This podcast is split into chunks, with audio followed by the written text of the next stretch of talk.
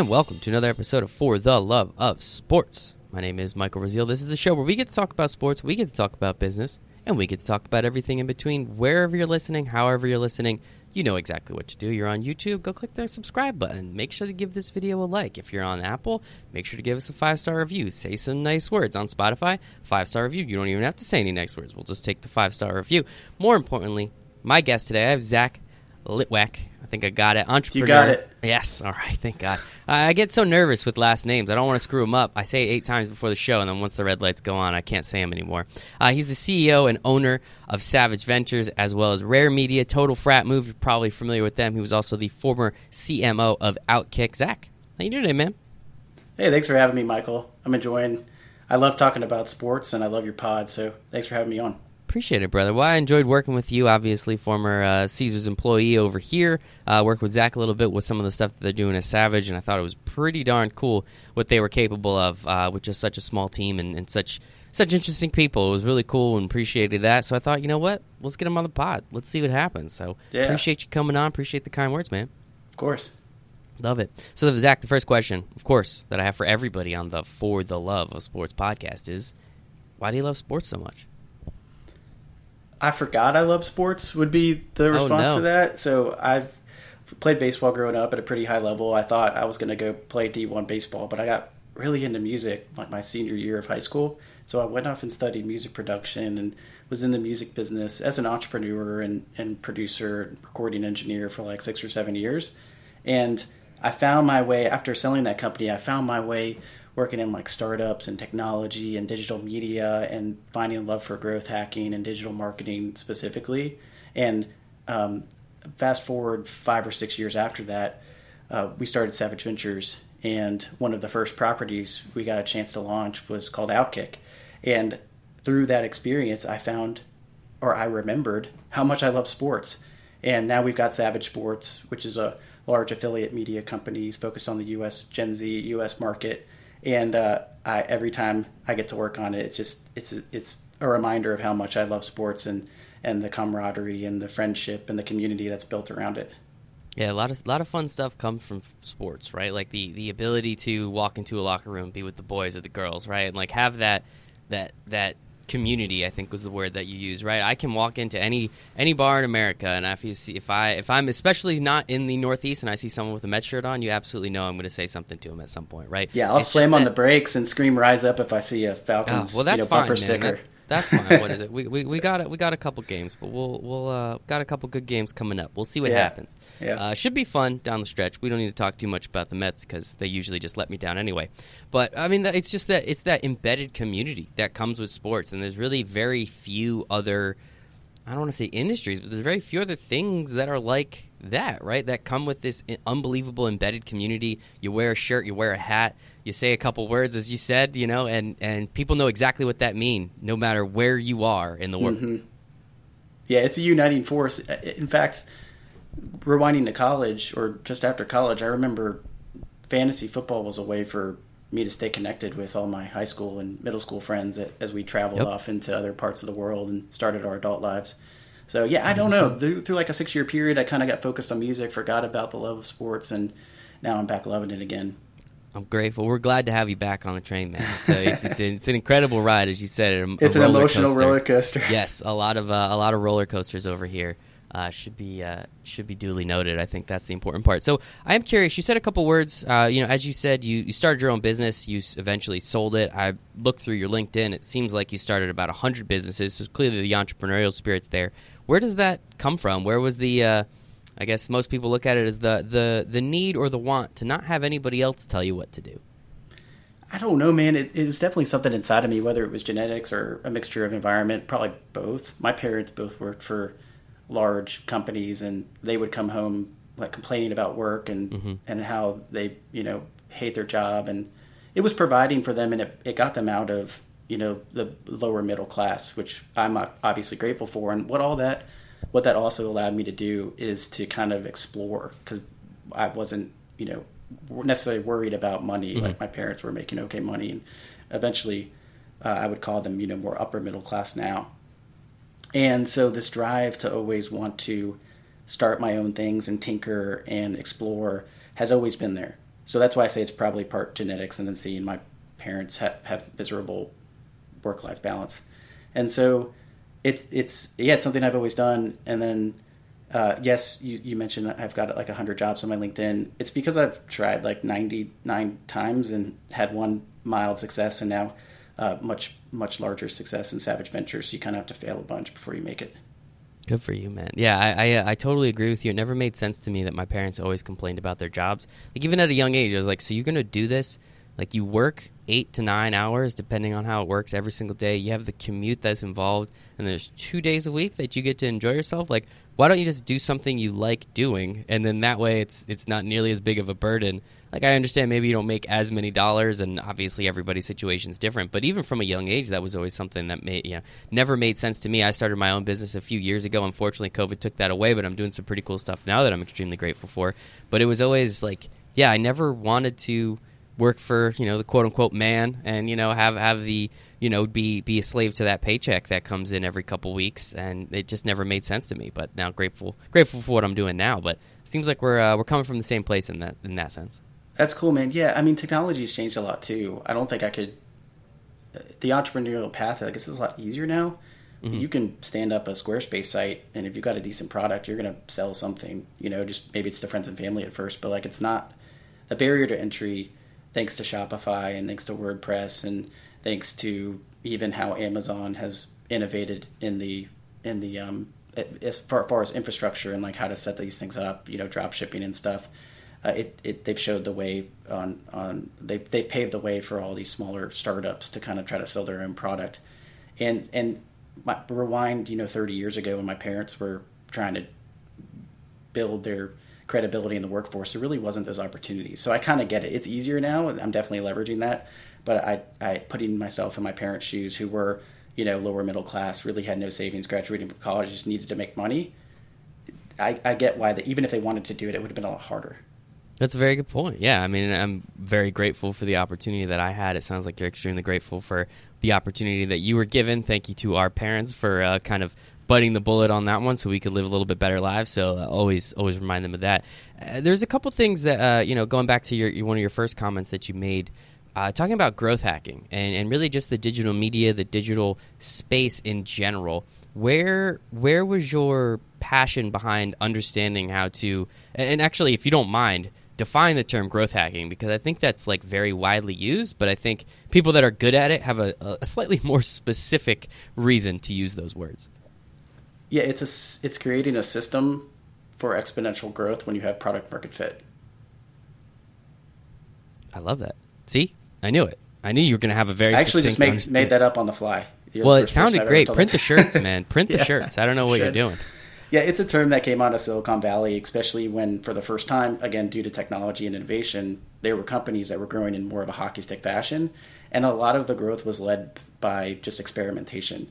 You know, it's finding these little quote unquote hacks. Like Dropbox is a very famous example of probably the largest referral hack ever, where they just tested giving away free memory when you referred somebody to the product. And the company went from growing, you know, 5, 10% year over year, something small. I don't know exactly what it is. Don't quote me on the numbers. To hockey stick growth, so exponentially, hundreds of percent, thousands of percent year over year. And then obviously today it's a it's a massive company. And so the the idea of like running what I call high tempo testing or, or running lots of little experiments to get that feedback loop going against your product. So an experiment can be running a referral test like Dropbox did, or it can be like an A/B test on this landing page. It could be just testing a whole new channel, like testing Facebook ads or testing, you know, an influencer um, led strategy or whatever. And the more tests you can run, the more feedback you get, the quicker you can optimize, and theoretically, the faster you're going to grow the company slash sell your products. What was the first growth hack that you you were able to uh, happen upon? One of an, an early growth hack was and this was gosh seven eight maybe nine years ago i realized that a lot of people i was working on a vacation rental like marketplace startup so it wasn't airbnb it actually it was a tool that you would use if you were managing homes or had a bunch of properties mm-hmm. listed on airbnb so it was earlier days airbnb but definitely it was like a product and scaling and, and a real company.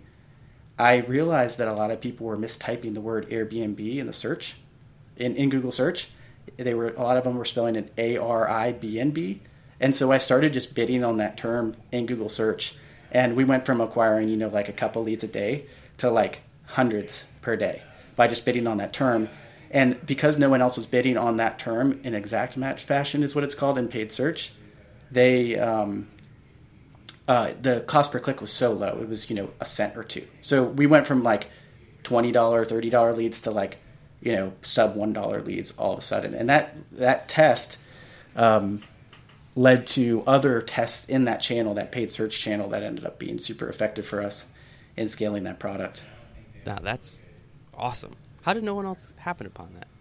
Well, the product of, or the byproduct of running experiments in this fashion is you learn little things along the way that maybe aren't like causal, but they're like correlated. And it's weird how your mind works because no, we didn't run a test that was exactly like, oh, let's find, you know, people, oh, people in search are misspelling this name. But we ran a test that had this idea like pop into my head or made me look at a data point that actually highlighted, oh, wow, I'm looking at these search queries for a totally different idea but now I'm realizing that people are spelling it A R I B N B. You know, like hundreds of thousands of people a month. And so um, I don't know. Like it, it's it. The growth hacking is simply a system to exponentially scale companies that have product market fit. That's the key. You need you know once you have before product market fit, which is basically like there are clearly thousands of people, or in like a website's case, hundreds of thousands, if not millions, of people that want to read your content or watch your content.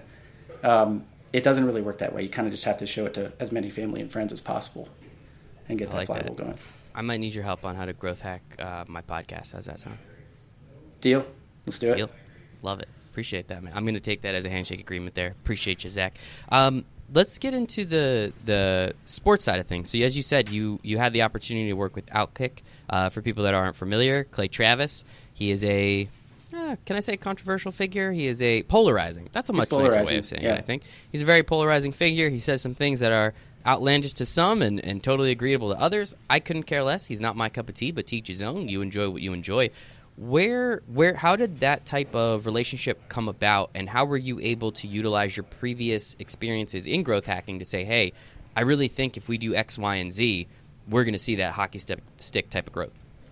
Yeah, when you have this system to do what I call high tempo testing or the system for growth hacking, you develop what are called hypotheses. It's really like taking the scientific method to running marketing experiments or any really experiments that are going to grow your business. And we had a handful of, of revenue hypotheses when we started Outkick with Clay. Um, one of them, though, was sports betting. And so we tested a bunch of different things around these different revenue hypotheses going into it. And it just so happened that the timing worked out really well for us to take this very passionate audience and monetize sports betting through it. And and so um, I don't know where I was going with that actually. What was your initial question? How did you how did you take your, your experience through growth hacking to help apply it to Outkick to help them make a bunch of money? I yeah, guess? I kind of just answered it. I mean, it's it's like to grow any company quickly, you definitely need a, a system with processes underneath, which is uh, what I've been talking the most about. And one of those processes that we run is called high tempo testing. But there are three other variables at play. Timing has to be there. So in the case of Outkick, the timing was really good. If you think about what was happening in the world, I mean, we launched the relaunched the site like April or May of 2020, I think. COVID had just kicked in, yeah. and sports and politics and pop culture were all colliding. I mean, like a, a you know like planets or solar systems just colliding. And literally the site was our platform was built to talk about the intersection of those three things. So and then if you if you talk about timing and sports betting too uh, we had a really large tennessee audience. And this the state of tennessee went live that football season that 2020 football season. And so all of these from a timing component it was perfect. And then you've got to have two other things to a company. You need the right people in the right seats and we had a great group of of initial writers that Clay recruited, and we had all the Savage Ventures folks that were able to come in and really capitalize on this good timing, and so we had we had the right people in the right seats. And then the third component that I haven't talked about yet is the right technology. And so while we don't build technology, we're really good at leveraging it. And so by leveraging it, it can be like how you architect, like the software you build your website on, how you use like Facebook's algorithm to get more you know users to the site how you use it Facebook's ad platform to get more eyeballs on content and stuff like that. And so it was a we had all this four those four components like perfectly packaged, and that's why we were able to grow the company so quickly.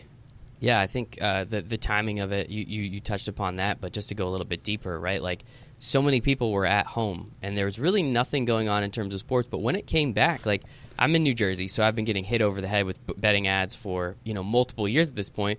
But now I'm at home and I have nothing to do. So yeah, I could throw ten bucks on a game. Why not? Let's make yeah. it a little more interesting. And now look at me. I work for you know uh, one of the first sports betting exchanges that's coming to the United States, right? So like, there's it's so funny how some of these like little dominoes uh, start to start to really fall and get you where you're going. But I think so many people, all of my friends, so many people really latched on to sports betting specifically during COVID because you couldn't go out to the bars, you couldn't go out and do anything, you could barely go out and see these games. It was just something extra to do for that little extra entertainment, right? And that's really all we were looking for. So I totally agree with you on the timing. Uh, and it sounds like, again, you had the right people making the right decisions, utilizing the platforms, as you said, and the technology. And it, it makes sense, again, that you understand these hypotheses and you're really putting them forward. Uh, it also helps, again, the political spectrum, right? Where we were at and where really Clay sits within that spectrum, I think is very important to understand. I mean, some of it has to be him, too, right? Like, again, whether you love him or you hate him, it doesn't matter eyeballs are eyeballs. So what what is it like? I feel like I personally probably would not have been as good as that job.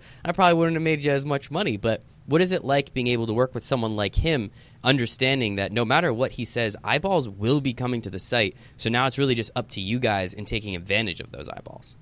Yeah, that's a good point. I talked about product market fit earlier.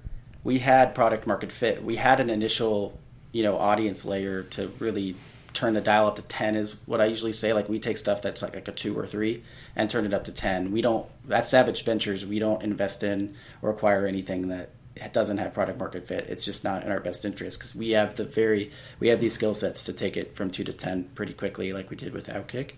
And so, and working with Clay was interesting because he was such a hard worker. Like I thought I worked hard, dude. This guy was just didn't sleep. I don't know when he slept.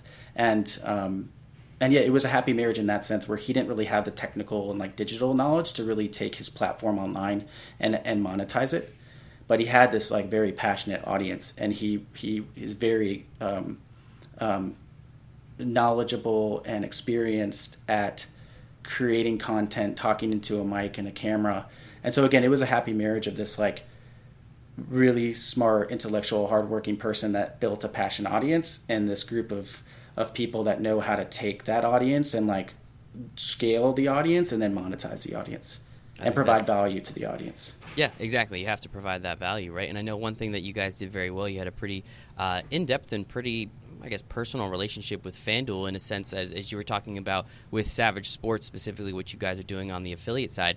Uh, sports betting and affiliate marketing go hand in hand in Europe nobody on the state side really understood that until it really started to blow up a little bit. Where did you get? Was this an idea that you had? Was this an idea that Clay had? Where did you think like, hey, we have the opportunity to monetize and and scale this audience, give them value through a partner of ours, i.e., FanDuel, and you guys get to make money along the way, and everyone gets to be happy. Where did this? I guess not quite idea, but where did the the impetus for this come from to say, hey, let's let's dive headfirst with one partner and let's really knock it out of the park to make sure they're happy as well as our audience is happy, Clay is happy, and again, we're all making a couple bucks. It was actually Dan Beasley, who's our chief strategy officer and also in-house counsel. He's a partner in, in our new fund too. It was actually his idea. He was like, "Man, we've got to launch a sports betting media company at some point. We've got to do it. It's about to go live in Tennessee." And it so happened we had big conversations with Clay earlier that year, and so, or actually maybe the year before that and so it was raised to our attention. And then when we got clarity on the Tennessee timing, we were like, this is a no brainer. We're going to te- at least test sports betting through the platform. And it so happened because of timing and how quickly we can learn and like iterate and experiment. As I've talked about, we were FanDuel's top affiliate for that football season, the 2020 to 2021 football season. I mean, we we signed up a bunch of people just when Tennessee went live because of how you know larger audience was mm-hmm. in Tennessee, and the audience again was we had a community. It wasn't really an audience. Like these were very passionate people that loved consuming our content on a daily basis. A lot of them were members of ours. You know, they paid us money every month to take part in the website comments and and the back end forums and stuff like that. And so it was um, it was an introduction, obviously, to the market and and um, when we sold Outkick, we had a bunch of brands that we intended to market sports betting products through, but never really had the time or bandwidth to do it. And one of those was Total Frat Move, which which is a, a media conglomerate and um, focused on a Gen Z and, and very very young millennial audience that has grown. It's about a ten year old company has grown pretty organically. Um, through basically college, universities, campuses, and, and through, you know, um, localized and regional community marketing. And now it's, you know, a big media co that has 18 to 30 year olds pretty much locked down in the United States. So it's a little younger audience than Outkick. But this past football season, we started um, trying to promote sports betting products. And that's actually how we met because Caesars was, a, I think, our second or third partner um, in a slightly different fashion. You know, we did we decided not to do an exclusive deal, but like we did with Outkick and FanDuel, um, we have a multi-book strategy, and we're trying to build, you know, more robust relationships with more books this time.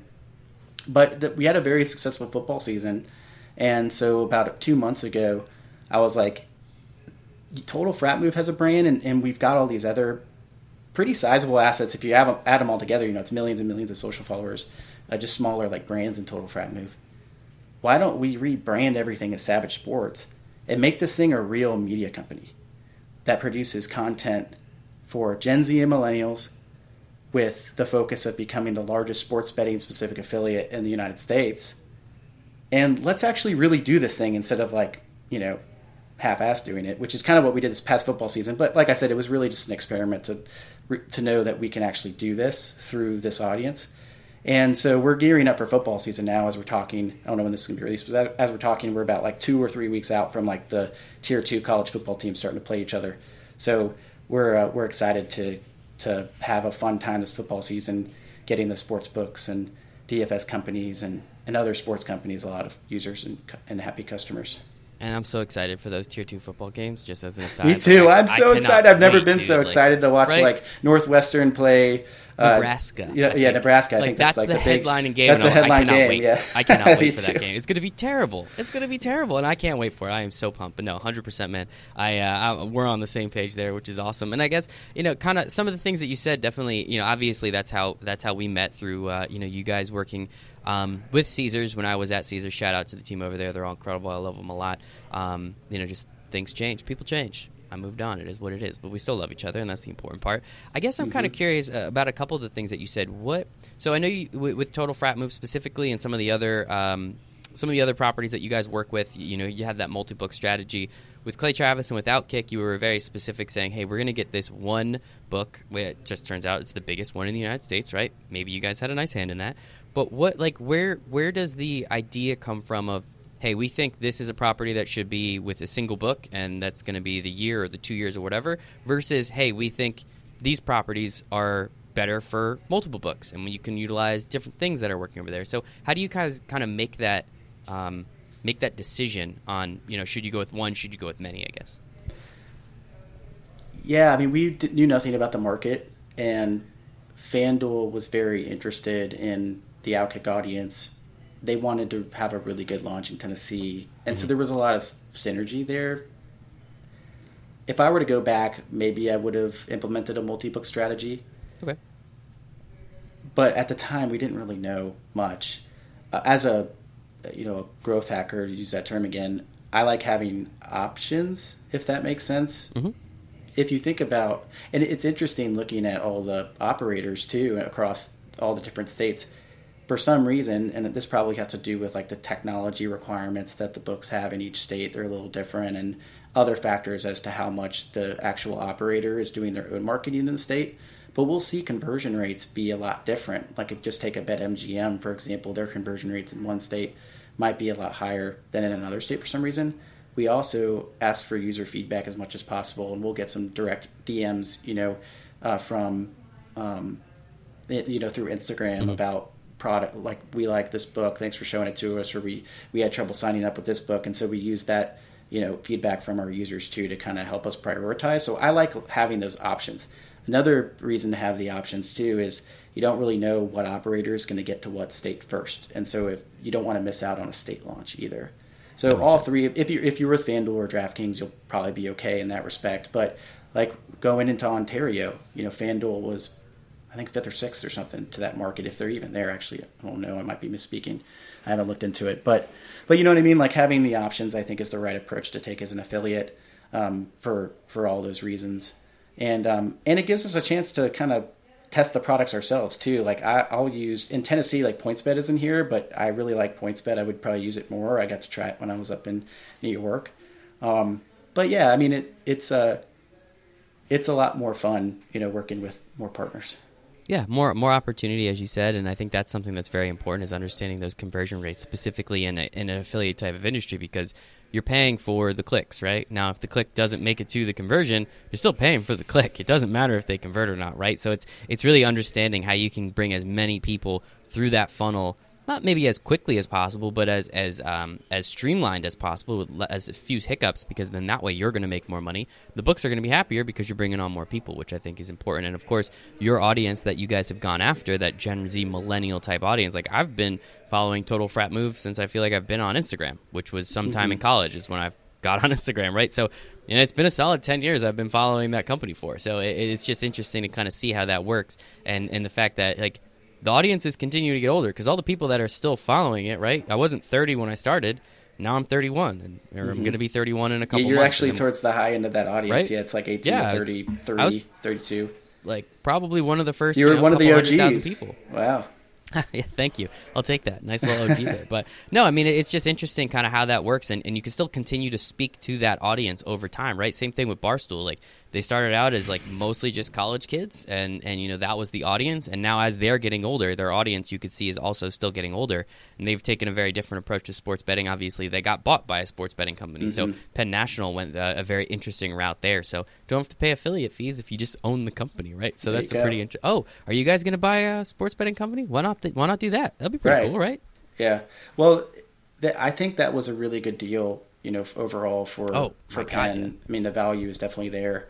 And sure, there have been some hiccups along the way, but I tell everyone this: the market's so young. If you think about how much the market is penetrated online, at least, like where you can really scale out revenue, it's it's a fraction of the potential in the United States. And so they're going to continue to learn and continue to figure out how to monetize that property in Barstool, and it's just going to continue to grow and grow. Not just as m- more states go live, but as they learn and become more efficient at delivering messaging around the Penn offerings. Yeah, and, and as we've seen, you know, every sports, um, any sport game you watch, right? It's you're gonna have a million different sports betting commercials, but there are still people out there within these legal states, such as New Jersey, that are still signing up every single day. I remember New Jersey's New Jersey's a great state. It's been the most it's the most mature, but we're still seeing very good signups from a state like New Jersey, which is really interesting, right? Like it takes a while for people to really accept this, right? It takes a while for people to be like, "Oh, okay. Yeah, you know, football season comes around.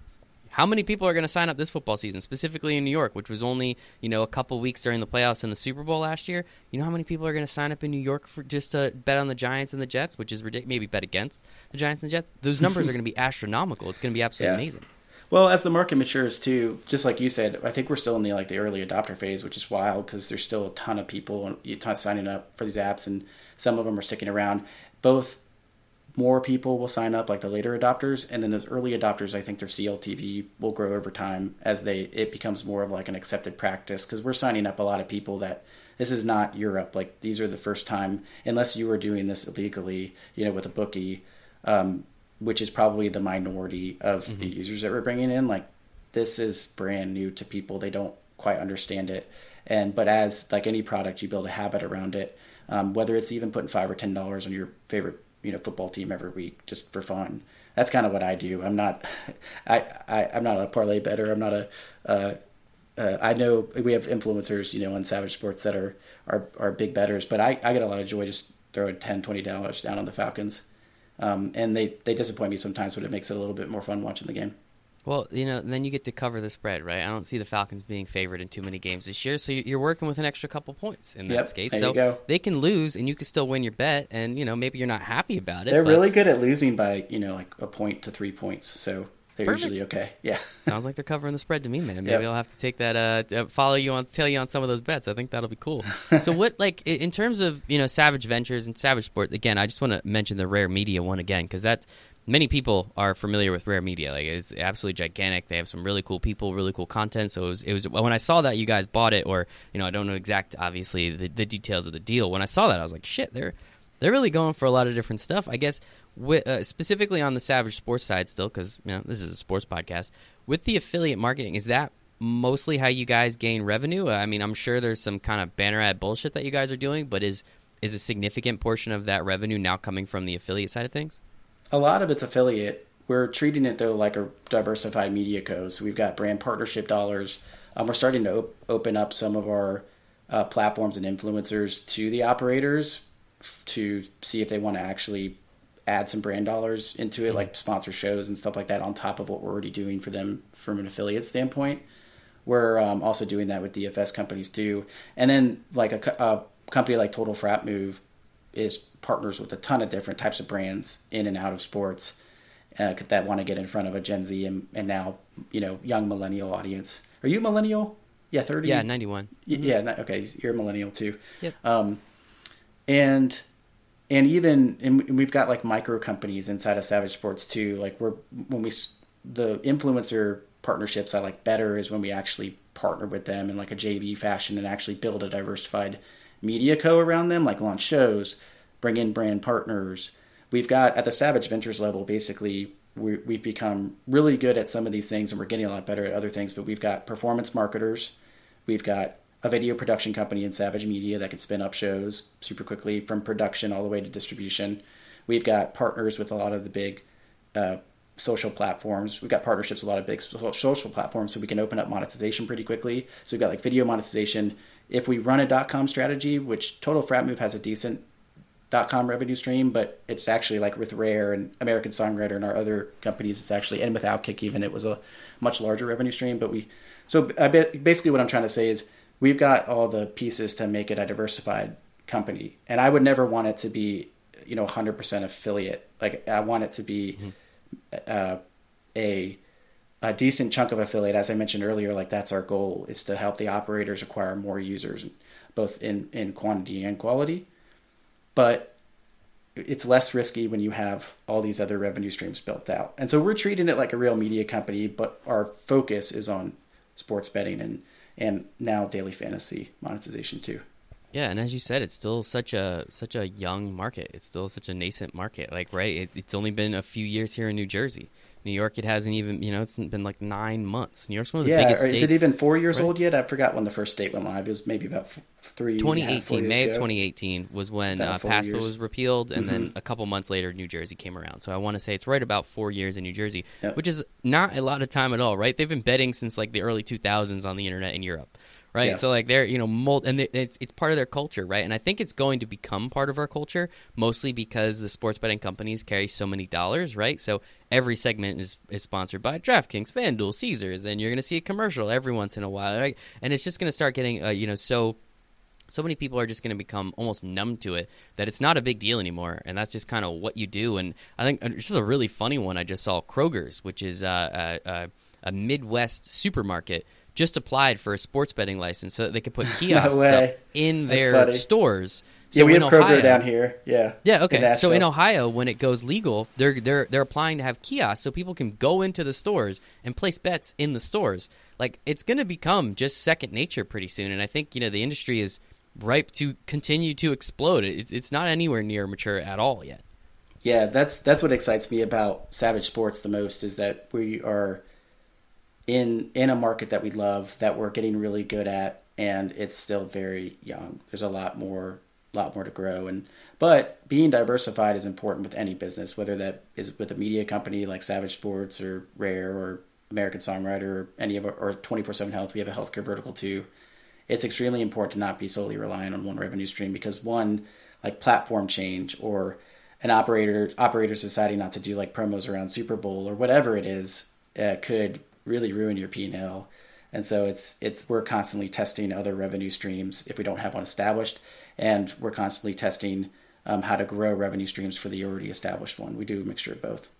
I love it, man. You're super smart. You know what you're doing. As you said, it took a couple tries, but uh, sounds like you know what you're doing, and you kind of have all these pieces laid out. And excited to see what you guys can turn Savage Sports into, and the entire Savage Ventures, how big you can get that thing. Because it seems like you guys are well on your way. It's pretty incredible. Yeah, thanks, man. Yeah, it's been a like like you said, a long journey getting here. Uh, I finally have uh, we we finally have put are putting the pieces together to make it a, a real company that you know creates massive impact for many many people, both financially and and culturally. And so yeah, it's it's what I think about when I can't sleep at night, and so I think that's a good sign. I guess that is a good sign. Yeah, I want to make sure that I, I do mention one thing, and I'm curious. I want to hear your explanation of it. What does creating one billion dollars in enterprise value mean? Yeah, it's a good question. So that's our our short term financial goal. It's it's that's short term. Um, a billion dollars is short term. Good for you guys. Yeah, we've we've created about 450 million so far collectively among the partners, and so we're we still have obviously a lot to go. Um, enterprise value means a mixture of how much you sell a company for. So that if you sell an asset, obviously there's real value, real enterprise mm-hmm. value there, like we did with Outkick, for example. And then you have also the um, enterprise value, like the conservative enterprise value of your portfolio, your assets. And you add those two things together, and we want that to be a billion dollars. We're still not sure like how long we're going to hold assets on average, but our general thesis is we're just going to grow companies like we never have to sell them, and then eventually someone will probably come and buy it. And if no one does, well, we'll still continue to grow it profitably and healthy. Yeah, it sounds like you you've put a lot of processes and systems in place to make sure that, as you said, you're growing these things in a, a net positive manner, right? Like so many startups, it's just acquire as many users as possible. Who cares if we have a loss? When in reality, you should probably care if you have a loss. You you want to be profitable because if you're profitable, good things happen, right? And and you're not at the at the whim of investors. You're not at the whim of the markets. If you're making money, man, you're making money. Who cares if someone comes in and buys it? Sounds like you guys are going to be just fine either way. But hey, if someone wants to give me a billion dollars, I'll have that conversation. We, right? Yeah, we might take it if someone offers us a billion dollars for just knock out the goal in one one. Uh, there you go. One acquisition.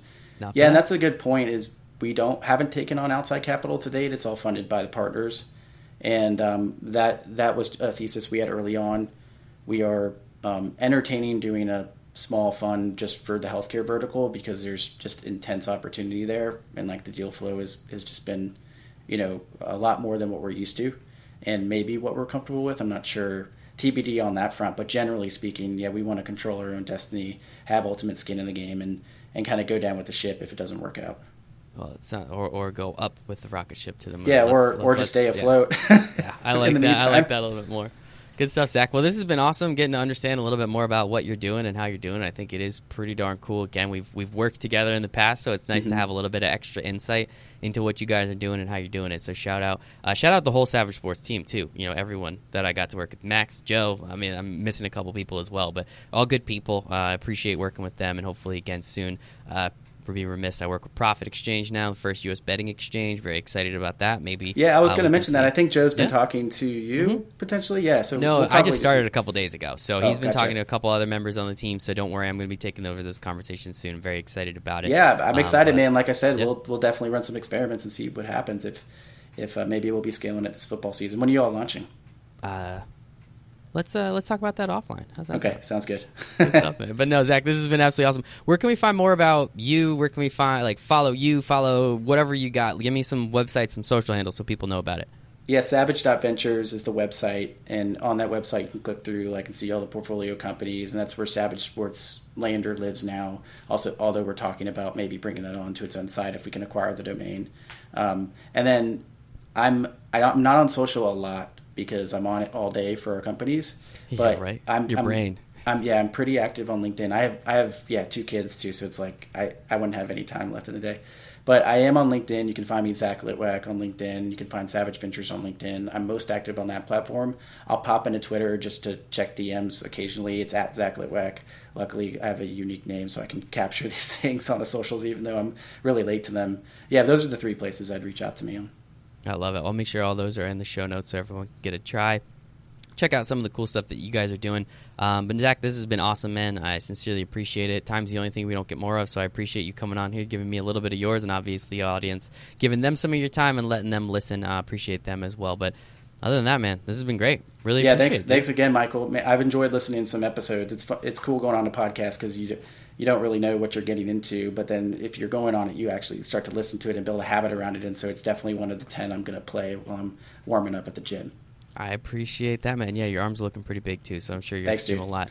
Uh, quick 40 minutes, right? That was a nice quick 40, so doesn't get any better than that. So appreciate you, man. Appreciate everybody. Hope everyone has a great night. Thanks, everyone.